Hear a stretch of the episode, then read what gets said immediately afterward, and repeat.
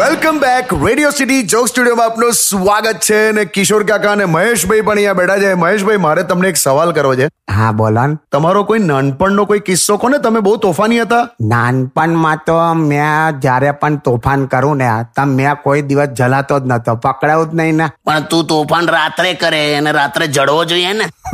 હા યાર આ જીજુને ખોટા બેહાડ્યા છે યાર બેવે હાચું કહું છું તારા નાનપણના આલ્બમ મેં જ- આનું આલ્બમ તું જોજે નાનપણનું હા આની બાબરી નથી લીધી એટલા લાંબા વાળ પાડેલા ચિમ્પાન્જી જેવો એવું એવું નતું હા જીજુ જીજુ ચિમ્પાન્જી જેવું નતું અરે હોતું હશે કોઈ તને હાથમાં રમાડવા જ નતું લેતું જેને પણ હાથમાં તને સોંપીએ ને તો બધા હમેવાળા શું કહેતા હતા કે ભાઈ ઓ આ કરડે નહીં ને આ કરડે નહીં ને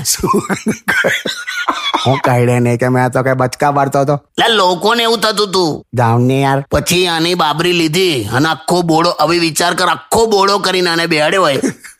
તકમ બોળો તો વાળ કાપી નાખે તો બોળો જ થઈ જાય ને યાર પણ તું બોળો એટલે બકા તને પેલી રાઉન્ડ નેકની ટી શર્ટ પહેરાવતા હતા અને માથે વાળ નહીં એ કેવો લાગતો તો ખબર છે પેલા ડિયોડરન્ટની બોટલનું ઢાંકણ ખોવાઈ ગયું હોય ને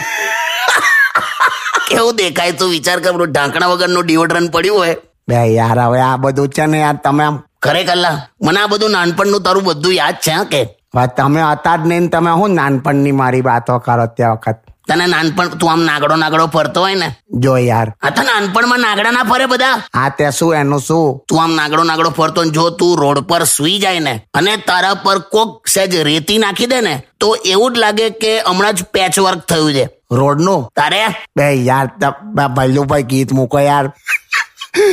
સ્ટેડિયમ સ્ટેડિયમ મેં કિશોર કાકા only on radio city ninety one point one only on Radio